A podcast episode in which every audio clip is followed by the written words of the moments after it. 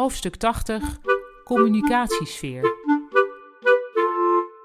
Kavia kreeg een mail van Enzo uit een stadje dat Akarmezeu heette, waar hij even wifi had. We weten in Nederland niet eens wat paprikapoeder is, schreef hij vol enthousiasme. Kavia vroeg zich af of het erg was als je elkaars passies niet volledig deelde en vulde ondertussen haar niet-machine.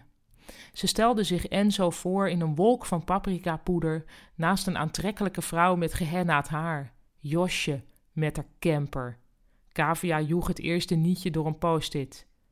Hoe vergaat het Enzo eigenlijk in Hongarije? vroeg Ruud, alsof hij rook dat ze aan hem dacht. Mist hij de communicatiesfeer al? Nee, niet echt, geloof ik. Hij gaat helemaal voor de goulashbus.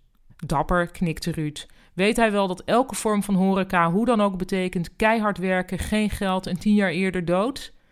Um, ik heb niet het idee dat hij op die manier denkt, nee. Nou, dan zul jij de kostwinner moeten zijn, zei Ruud. Stella gniffelde. We hebben niet veel nodig, zei Kavia en ze hoopte dat ze klonk als het kleine huis op de prairie. Stanley's neef verkoopt anders Jumbo op alle Antilliaanse festivals en die rijdt nu in een Audi, kwam Kim ertussen. Kijk, daar was je kantoorvrienden voor. En als het niet werkt, dan verzint Enzo wel wat anders, zei Kavia. Aan het eind van de middag begon het hard te regenen en iedereen bleef wat langer op kantoor.